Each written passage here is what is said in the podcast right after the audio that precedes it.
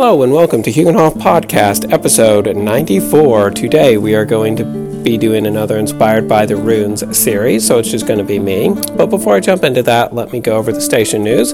Of course, if you want to check out my website, feel free to do that, and you can do that at huginhof.org. That's huginhof.org. There you can find the podcast link, or the RSS rather. You can find my email. If you had any questions or concerns or show ideas, feel free to send me an email, and you can do that at huginhoffpodcast@gmail.com.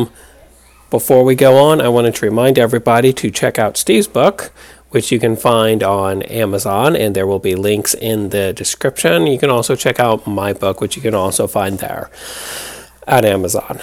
And it is just going to be me today. Next month I'll get on with Steve again, but I wanted to do another one of these Inspired by the Runes. So let's go ahead and jump right into it. So today I am doing Algiz, which most simply is protection. Protection, especially defensive fortifications, is what I have on my website. My website is like the very most simplistic one-line answer for the runes, just to get a start. There's another rune poem, and I'll have these in the show notes as well, that I wanted to read. What was it? Anglo-Saxon rune poem. So that's one of the three original, most important rune poems. And it says, Eolh-sedge. And I looked this up because I didn't know what it was. Eolh-sedge. And it's a type of plant, actually, and I guess it grows in marshy areas or whatever. It's called elk-sedge these days, but what's important about it is it has really sharp, jagged edges to its leaf, so you'll cut yourself when you try to harvest it. I guess it used to be used to thatch roofs on your house, but it's really arduous to harvest because you'd cut yourself all up when you're doing that. So explaining that because it's important, let me read this. The Eolh-sedge is mostly to be found in a marsh. It grows in the water and makes a ghastly wound, covering with blood every warrior who touches it. So basically it hurts you when you try to touch it. And that has a lot to do with the meaning of this one. So Algiz is protection, but it's a passive protection, if you will. It's the idea of setting up fortifications rather than actively doing something, rather than actively protecting yourself. It's more like the ideas of setting up fortifications.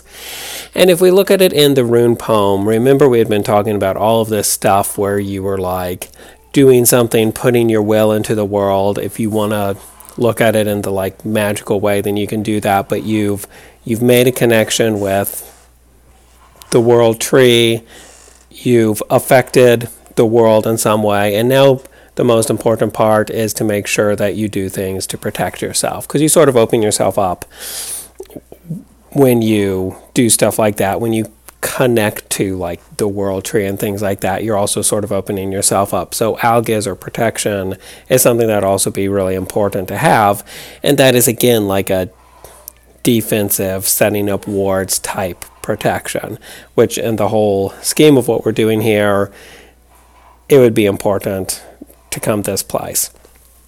But there's a lot of other places that Algiz or protection is important. So again, I'm not so much going over the runes quickly, of course I am, so we have context for what I'm talking about, but I'm just talking about things inspired by the runes. So I'm kind of going to talk about that kind of protection for a moment, because sometimes when you think of protection, you're well, what do I need to do to protect myself? I need to learn how to fight, perhaps, so in case somebody attacks me, I can do something to protect myself. And that's really good.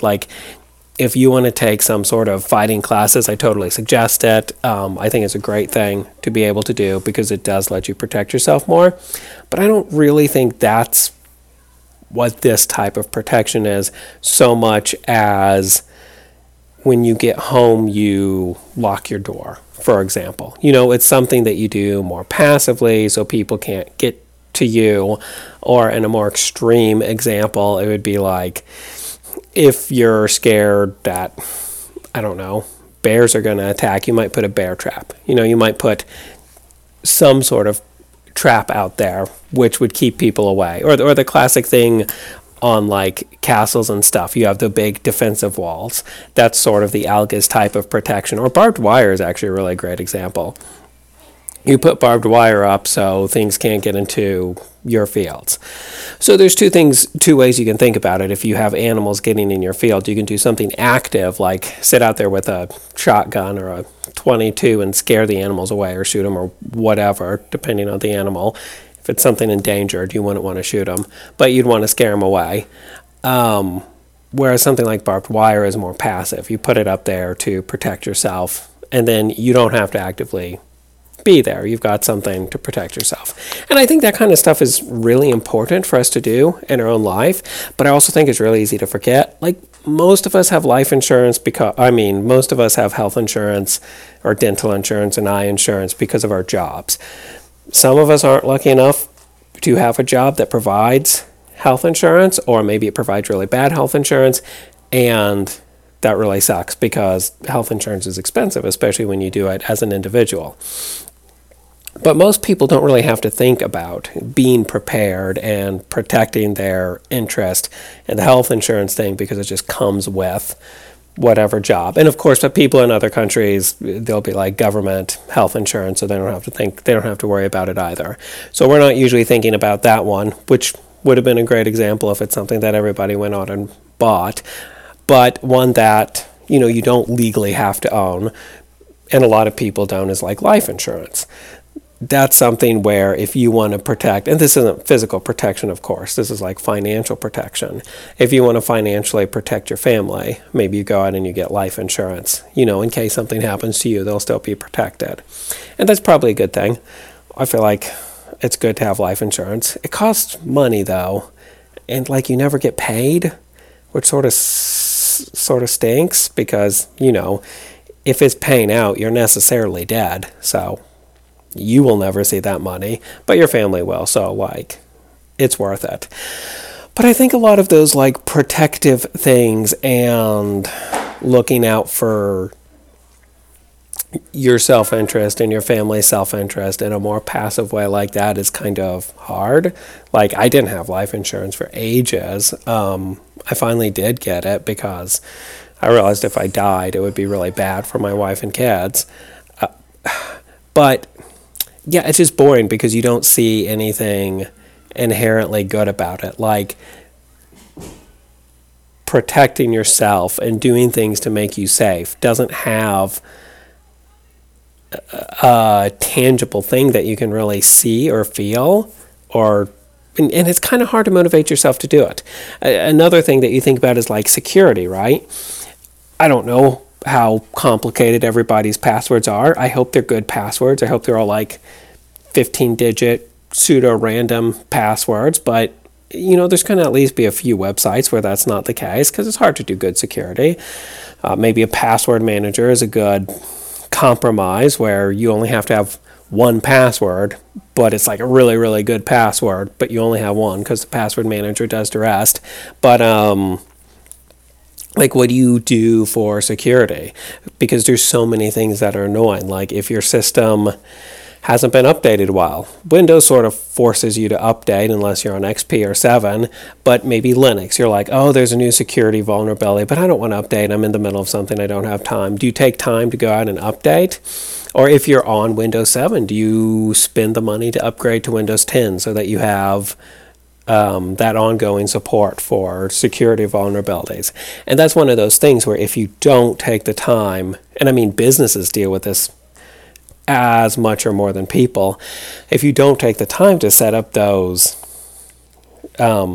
security measures, you don't take the time to like update your system or have good passwords, then most of the time everything's still fine. Like, if you have a bad password, most of the time you don't get hacked. If you don't update your operating systems to, or your servers to the most up-to-date software, most of the time you're fine and you don't get hacked. So it's really hard to be like, okay, well, let me do all of this updating, which is a pain, for something that might happen but probably won't. And think about a business, like their poor security teams, like their security teams.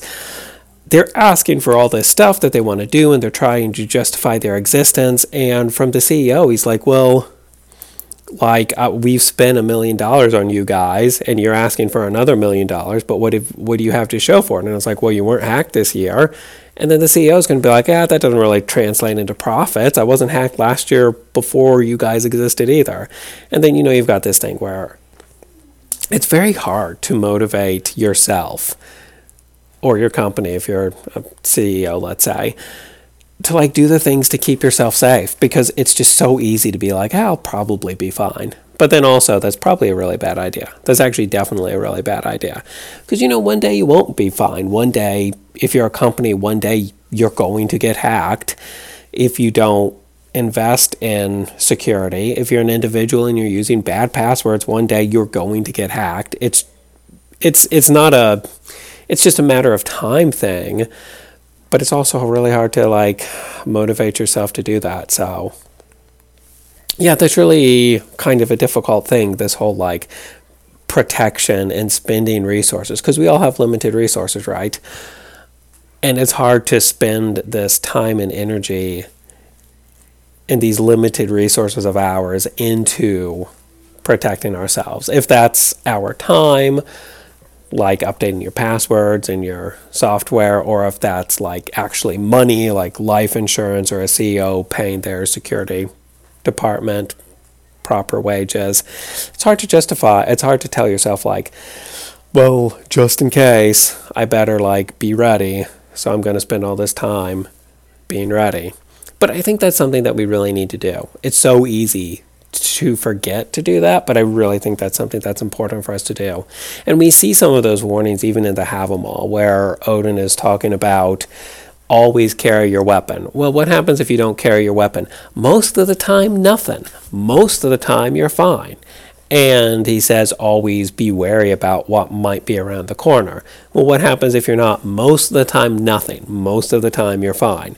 But, there are those times that will inevitably come up at the worst moment when you're not prepared, and then there's nothing you can do. And it's just the nature of life is that such a small moment of time can make such a huge difference. I mean, especially in the days of our ancestors, but also today, if you weren't being careful one day and your enemy took advantage of that, and if it's a war especially, or even if it's just a thief, what if somebody just kills you? And that can happen, especially if you were somebody who was traveling a lot, rather, as Odin was. Odin traveled all the time. He had to be extra careful for stuff like that, because it's just one moment of letting your guard down, and then if that's the wrong moment you let your guard down, that might be the end of your life. And then that's terrible. It's just such a tiny moment can make such a big difference. Or, today we have more things like identity theft, where people will sometimes make such tiny mistakes, and they'll only make the mistake once. Somebody a scam artist will call them, and for some reason they answer their phone. And, because you hear these stories, it's most of the time the person would not give out their social security number because they know that's a scam, but for some reason they did. And I've heard this, or I don't have anybody who's been hit by it directly, fortunately, but I've read articles where you'll hear the interview with the person who had their identity stolen, and they'll say the person called, I gave him my social security number and password, and as soon as I hung up the phone, I knew that I made a mistake. But you can't go back, and they're right. They do the right things most of the time, but this one thing will happen. This one time your guard will be down. And then, they get their identity stolen, and it's a nightmare to get that back, from what I've heard. So that's why you have to always be vigilant. It's hard to always be vigilant, but it's one of those things that you have to do. You have to always be vigilant, always be on the lookout for for possible risks. In addition to that, you also want to put some, and because of that, because you have to be always vigilant, what you really want to do is have some passive protection to keep yourself safe, whatever that might be. You know, yes, you have to always be vigilant, but you can lower the risk by, I don't know, not going to dangerous places. Because it's always going to be riskier if you're going somewhere dangerous. Like around the house, you always have to be vigilant because something could happen. The bathtub could fall on your head. I don't know what kind of shape your house is in, but there's always things that can happen.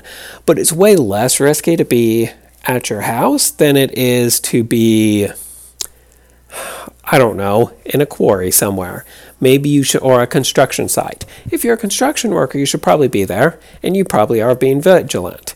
But if you're not a construction worker, don't take that way home. Don't, like, walk under a construction site where things might be falling on your head if there's no reason to do that. Like, take a little bit of time to go the long way home.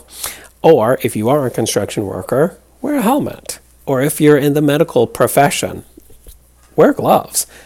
Just do that. Do that all the time. Do these things that keep you safe all the time, so hopefully nothing bad will ever happen to you.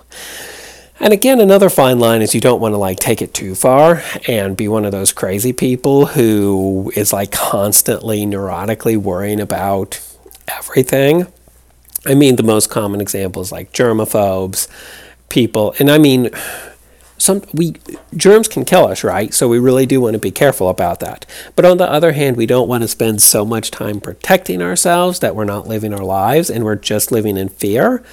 But I guess that's the weird thing about protection is you don't want to protect yourself because you're scared of dying as much as you want to protect yourself because you want to stay alive or you want to keep living. And it seems like I'm just saying the same thing in different words, but I think there is a difference in motivation. I think you should want to protect yourself because you like your life and you want to keep living and, you know, you want to do everything you can to make sure that you don't die. That's the healthy way to look at it. I think if you start making decisions because you're scared bad things will happen, that can have negative consequences. You end up being under a lot of stress if you're like, oh, I might die, I better do this. I might get sick, I better wash my hands. I might have a hammer fall on my head, I better wear a helmet. You start getting stressed out about things because you're always scared that you might die. Whereas if you're like, well, I wash my hands because I don't want to get sick, I guess, and that's just proper hygiene and that's what you do. That's what you're supposed to do. And it's like, oh, well, I'm at the construction site. I'm a responsible person, so I wear a hard hat. Or I work in the medical field, and I'm a responsible person, so I wear gloves. Because that's what responsible people do. It keeps us safe. There's all sorts of good reasons to do it. The science shows that increases our chance of living. That doesn't seem so stressful. It seems like you'll have a better life if you live that way. Thinking like, well, this is what responsible people do. I do it because it keeps me safer. That thinking doesn't stress you out where I'm going to die, so I better do all these things. Maybe I'll avoid dying for one more day. That gets really stressful. So the thing about protection and protecting yourself is it's definitely like a fine line to walk because it's so easy to just be in denial about the dangers in the world and not protect yourself at all. And that's not good because, you know, you're not wearing gloves and you're in a medical profession, you might contract some terrible disease. So you really don't want to do that. But on the other hand, you don't want to be in constant fear that you're going to die. So balancing that can be a little bit tricky sometimes. But on the other hand, I think it's definitely a balance that we should look for and watch out for. And again, some of these things, you know, will just become habit. And then they don't seem so bad. Like if just all your passwords, when you make passwords, they're relatively secure, let's say, you get in the habit of that, then it's like, okay, well, this isn't actually so bad. It doesn't take all of my time worrying about how someone's going to hack into me. It's just when I make a password, I know that these are the things I'm going to do to make it relatively safe, as an example. Or or I know that I work in construction, so I just always wear my hard hat. You don't think every morning, oh, I might die. You're just like, oh, going to work, put on my hat. So I don't think protecting yourself, I think the goal of protecting yourself would almost to be to have most of that stuff be a thing you do by habit, so you're not like constantly thinking, I'm doing this to protect myself, nearly as much as you're thinking about it, like, this is just my habit, and then you're not thinking about how you're going to die any second. It kind of leads back to this whole, like, being okay with your mortality, too. Because you want to be okay with your mortality. Like, have you figured out where you're going? Have you figured out what the afterlife is all about? I don't know, maybe you have, maybe you haven't. If you have, that makes it a little easier to be okay with your mortality. If you have, maybe you have enough. You're like, well, I know the gods are real, and I know there's some afterlives out there, so I'm going to one of them. That's not very precise, but maybe that's enough. Or if you're just like, well, it doesn't matter, I'm a good person, and I know that I've done everything I can, so when I die, I'll be gone, but my memory will live on, and my friends and family, so I'm okay with that, if that's what it is. Whatever it is, whatever lets you be okay with your own mortality is really important, because you don't want to be in a case where you're hoping you die, because that's a little morbid, but you don't want to be in a case where you're terrified of dying either. Because again, if you're protecting yourself out of fear, I really think that can be bad, and that can be really stressful and unhealthy for you. But if you're protecting yourself just because you're like, well, I like to live and I'd like to keep doing it, then I feel like that can be a lot healthier, and it's a lot easier to do that if you are comfortable with the fact that you're going to die. And you know, there's probably people out there who think they will never die. I don't think that's really healthy either, because for one thing, it's not realistic. Everyone's going to die. I mean, we don't live in the science fiction future where we are immortal. So you're going to die. It's just everyone's going to die. That's going to happen. And if you just think you're not going to die because you think some science is going to come around to cure whatever ailment you have, or if you think that secretly you're a robot sent by the space aliens to spy on humans, whatever it is, you're going to get to a point where you're going to realize that's not true. And it's probably going to be on your deathbed when you're dying in the hospital. Then all of a sudden you're like, okay, this thing that I said wasn't going to happen, now it's going to happen. How am I going to come to terms with that? How am I going to come to peace in the, like, 2 days I have to live, or depending on what you're dying from? And that can be really hard. And I don't know. There's an argument that there are some things you can ignore and they will go away. But your mortality is not one of those things. Like, you kind of have to come to terms with that. Or at some point in time, you know, if you try to deny it, at some point in time, you're going to realize it's true, and then that's going to be a really traumatic time for you. But yeah, I mean, I think everybody struggles with mortality. That's one of the things as a species we've been struggling with for the beginning of time.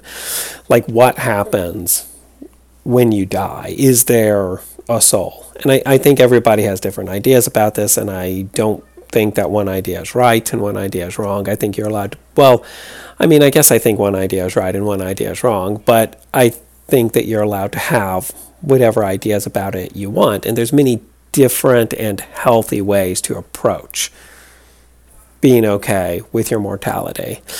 Like, one approach, if you just want to say, I've lived a good life, and when I die, I just cease to exist, but that's fine because my legacy lives on in my children. I don't think there's anything wrong with saying that. I think that's a totally cool way to be okay with your own mortality.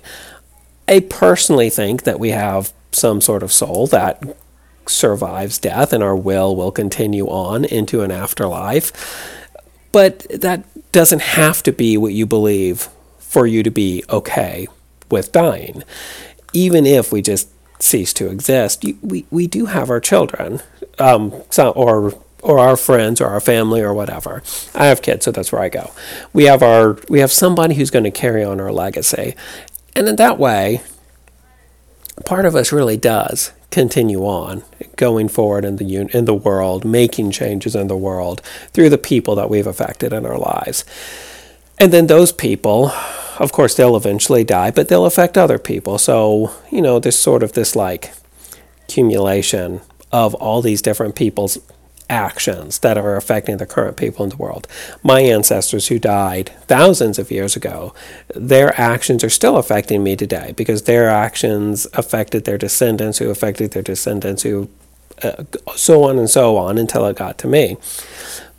The world would be completely different if even a single person didn't exist. So in that sense, like, we are always part of the present because our actions make a difference, and we are our actions, we are our deeds. So in that sense, we all live on in a non-spiritual manner, I suppose you'd say. But then in addition to that, I do think that we have souls and we live in on that way too. But, you know, everybody's going to be different there. My point is there's a lot of healthy ways to say, like, I understand that I'm going to die and I'm okay with that. But I do think that we should get there because otherwise, especially as we get older and thus closer to death, we start getting more and more scared and our actions become more and more out of fear than out of more healthy emotions. So yeah, that's one of those things that we really want to be careful of, like when we're talking about protection and self-preservation. It's like, why are we trying to protect ourselves? Why are we trying to live? Is it out of fear? Is it for a better reason? Anyway, I think if I go on, I'm just going to start rambling a bunch. So I'm going to go ahead and wrap it up now. So basically, Algiz is all about protection. I think protection is really important, even though it's something that you can definitely easily overlook and not do. I think we should definitely take the time to try to make sure that we are doing responsible things to protect ourselves, but not out of fear, out of more healthy emotions, like we just want to continue spending time with our family or whatever. So anyway, hope everybody got something or the other out of that. Thank you very much for listening. I am going to wrap it up. Remember, you can check out Amazon for Steve's books. The links will be in the description, or mine. The links will be in the description. And check out my website, which you can find at www.huginhof.org. That's HUGINHOF.org. There you can find the RSS, where you can subscribe to the podcast. We come out monthly, so it's easy to forget, but just throw that in your favorite podcast listener app, and you'll get it every month. So thank you very much for listening, and we'll see you next month. Fra Hail!